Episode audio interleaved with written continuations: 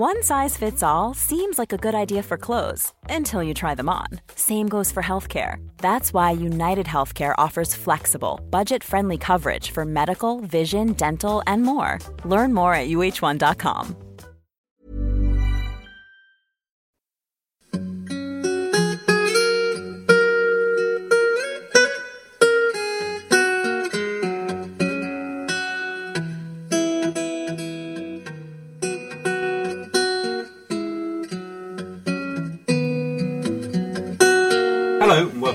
of England, episode 28, The Lion of Justice. I need to start this week with an apology and a confession. First of all, sorry for the publishing the podcast on a Monday morning thing.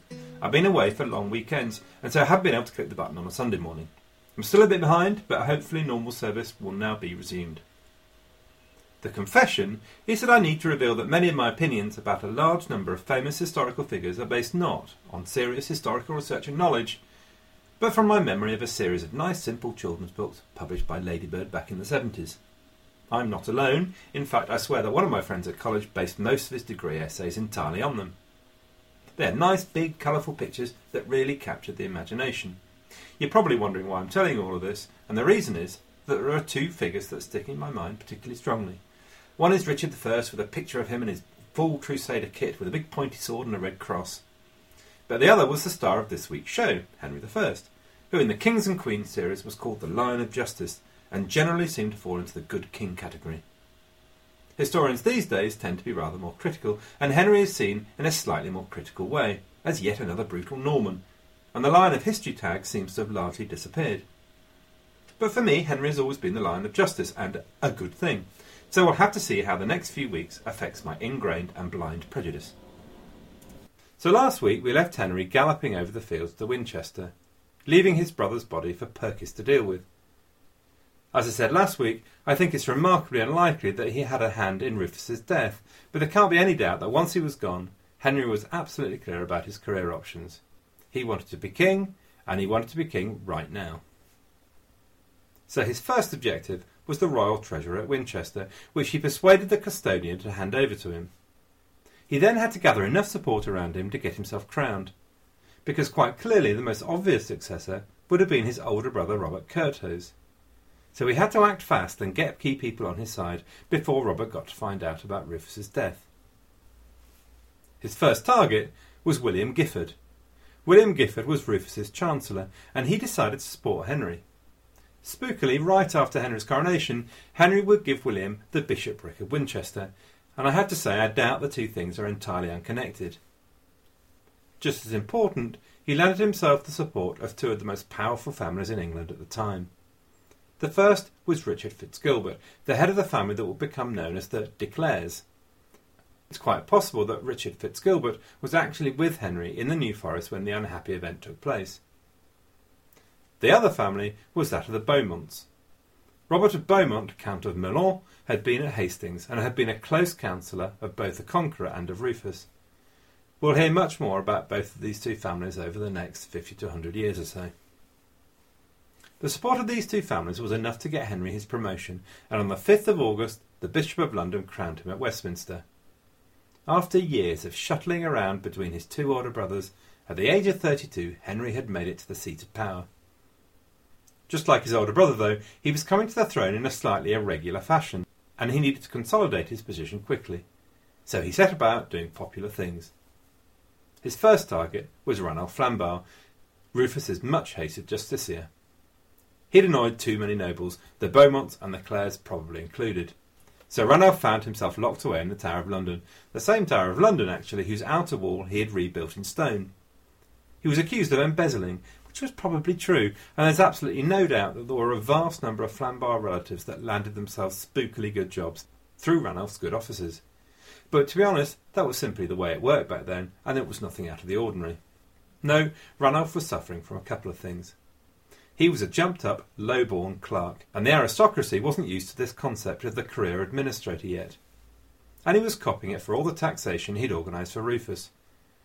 So Ranulph was the first inmate of the new prison, he no doubt felt very pleased to be so honoured. Next, Henry followed a by now familiar approach of issuing a coronation charter that promised that everything in the garden would be rosy under him, and that there would be none of the problems everyone had had in the last couple of reigns. Henry I's coronation charter became quite famous because it was to be the model that many subsequent kings followed. Basically, Henry responded to the things that the people had hated about his brother's reign. So he promises that the church will be free, that he won't overtax everyone and won't abuse the feudal dues like his brother, and that he'll abide by the good laws of good King Edward. Here's a quick snippet from the Coronation Charter. Because the kingdom has been oppressed by unjust exactions, I abolish all the evil customs with which the kingdom of England was unjustly oppressed. So he's being pretty upfront, and there's a whole list of stuff that follows. Going easy on the hated forest laws, though, was not amongst them. You might remember that we said that a weak Norman king had to make concessions over the forest laws. The strong ones held on firm. So here's our first indication of what Henry's really going to be like when he gets through his first initial problems. He says in his charter, By the common consent of my barons, I have retained the forests in my own hands. You can be pretty sure that the consent of these barons was not enthusiastic. As you will also see, Henry pays as much attention to his coronation charter as did Rufus, i.e., almost none once he's got his feet properly under the table.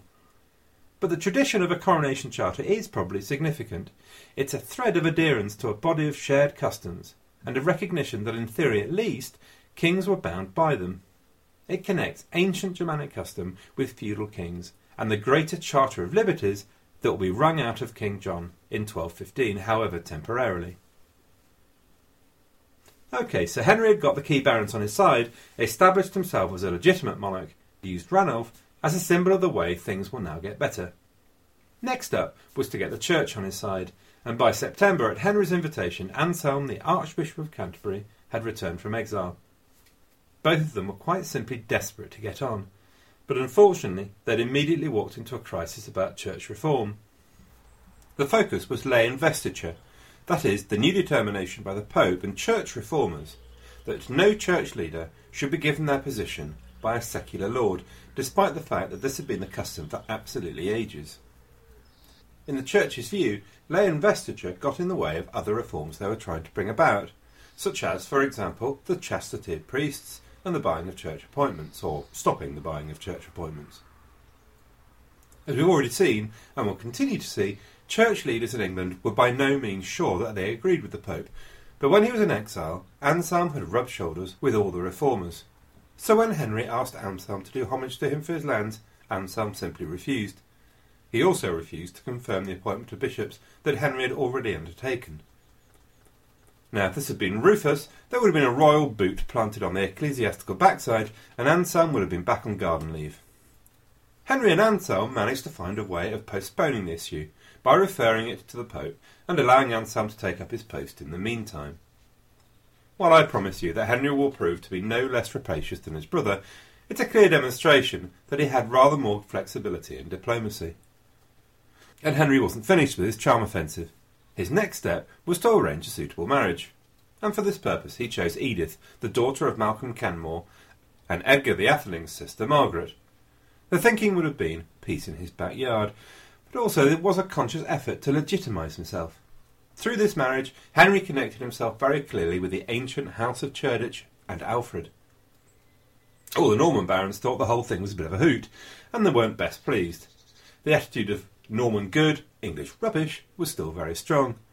So there was a bit of mockery about a rustic marriage between Godrich and Godgifu.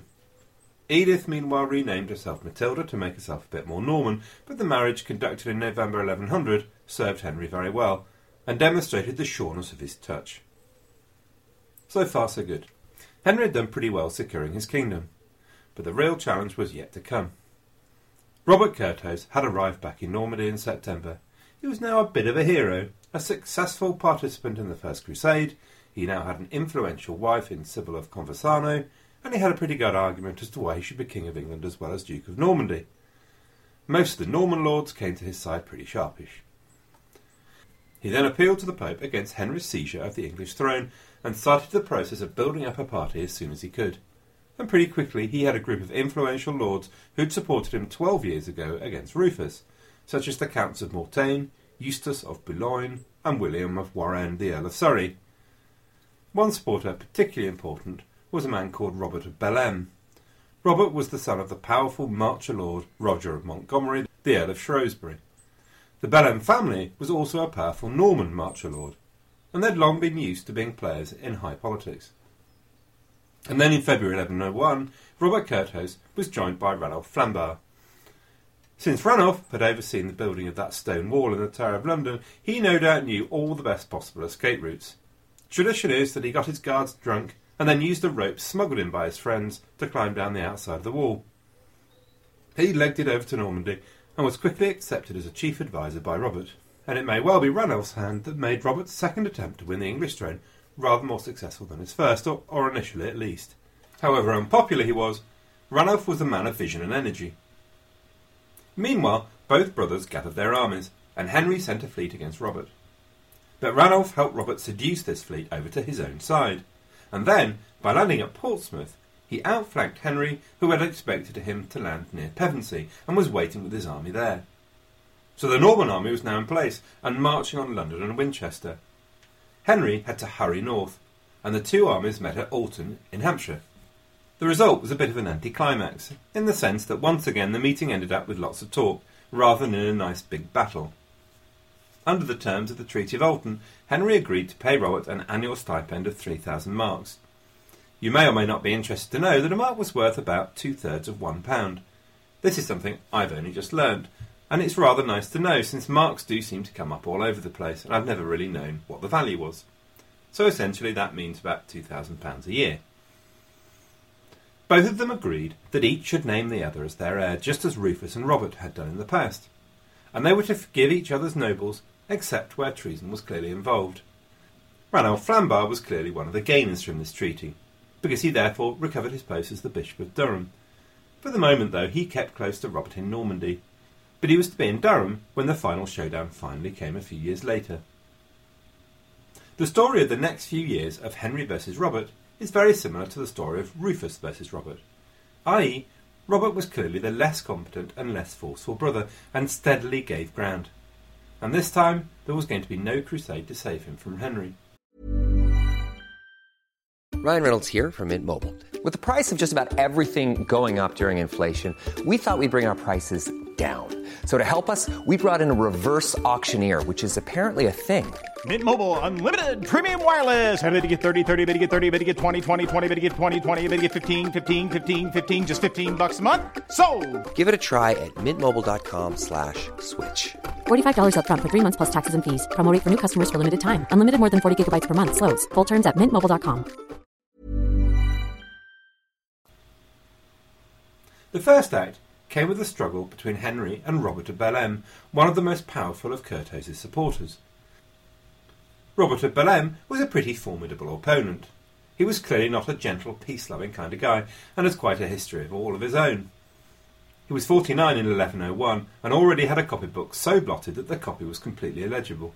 One chronicler describes him as grasping and cruel, an implacable persecutor to the Church of God and the poor, unequalled in iniquity in the whole Christian era, although we might suspect that there's something of an exaggeration here. The Bellême ancestral lands were in southern Normandy, on the border with Maine, but the family had then acquired land in the Welsh marches through the conquest. In 1077, they'd been part of the revolt with Curthose against William the Conqueror, but don't take this as an act of loyalty to Curthose. The Bellême was strictly out for their own interests. So on William's death, they'd quickly expelled the ducal garrisons that he'd imposed as a direct challenge to Curthose, and one Curthose was not equipped to meet. He did his best, and even managed to have Robert Bellême imprisoned for a stretch. But the Bellême basically robbed and plundered their way round southern Normandy. Bellême clearly didn't trust this new peace between Henry and Robert, and he secretly began to reinforce his castles in the Welsh March and in Sussex. Unfortunately for them, Henry caught word and summoned Bellême to answer 45 accusations against him. Bellême knew full well that responding would simply be to give himself up to his enemy, so he just ignored the summons and came to an agreement with the Welsh to work together to defy Henry. But the Bellême power proved to be built on sand. Henry raised his feudal levy, and he quickly took Arundel and Sussex. He then marched west to Wales and talked the Welsh princes out of the silly idea of supporting Bellême. Stripped of all help from either the Welsh or his other feudal lord Curthose, Robert of Bellême was forced to surrender. The family lost all of their English lands, and Bellême fled to Normandy to his Norman ones. But don't get the idea that he had any intention of getting friendly with Curthose, and pretty soon he was causing trouble again in Normandy. Curthose again proved unable to control his overmighty subject. A similar struggle then went on with the Earl of Surrey, William of Warenne. Henry seems to have moved against William and deprived him of his earldom, forcing Curthose to come over to England in 1103. And on the face of it, Robert retrieved the situation, since Warenne was restored to his rights. However, to get the deal, Robert had to drop the £2,000 stipend from Henry. And Warenne seems to have understood this warning from Henry and reassessed his loyalties, and from this date forward, we see that he is absolutely loyal to Henry, and Curthose had lost crucial support. Truth be told, the wheels were steadily coming off Robert's cart as his weakness and inability to govern became clear, so that his war with the Bellême. And then he managed to lose control of Maine. And finally he fell out with the papacy over the same issue of lay investiture that was plaguing Henry. All in all, a bit of a mess, and Robert was beginning to panic. Henry looked at all this with a predatory eye and began to plan to reunite England and Normandy. He still had a lot of friends and a lot of contacts in Normandy, and also had a number of influential Norman exiles in London with him. The first stage in his plan was to detach Robert from as many of his potential allies as possible. And in principle, Robert should have had quite a number of allies around him, all eager to avoid facing a powerful and united England and Normandy but Henry proved to be a really adept player of the medieval game of diplomacy. So in 1103 he met the Count of Flanders at Dover. The resulting deal was that Henry would pay an annual tribute in return for a thousand cavalry. And he then proceeded to travel all around Normandy's neighbours, excluding the Ile de France. But he went to Brittany, Maine, and Anjou, and he made very similar deals there. And then he gave his illegitimate daughter in marriage to the Count of Perche. The Count of Perche's lands lay on the edge of Normandy, and he could be expected to give Curthose some grief and keep him occupied. All in all, it was all something of a coup. The long-term interests of all these counties would have been to keep England and Normandy separate, and yet here they are, helping Henry do just the opposite thing. In 1104, Henry came over to Normandy, supposedly in peace, but Curthose was frightened, and after meeting Henry, cravenly gave in to Henry's demands to be allowed to take the homage of a major Norman lord, William Evreux. So again the balance of power shifted a little bit. And at the same time, Henry moved against other of Curthose's supporters in England, notably stripping the powerful William of Mortain of all his English lands. Henry was now ready for more direct action. So in 1105 he gathered an army and landed in the Cotentin Peninsula in southwestern Normandy in open war. He called on his Norman contacts for their support and quickly gathered plenty of Norman nobles around him. For two months Henry ravaged the countryside, capturing Bayeux and Caen. Curthose's response was to meet with him and try to arrange a treaty, but Henry now felt he had the upper hand and he refused to come to terms. Unfortunately for him, Henry was forced to return to England before a decisive clash could take place, and it was a year before he was to return in June 1106. In the interim, Robert and his leading supporters desperately tried to persuade Henry that peace and love were the only way forward for brothers.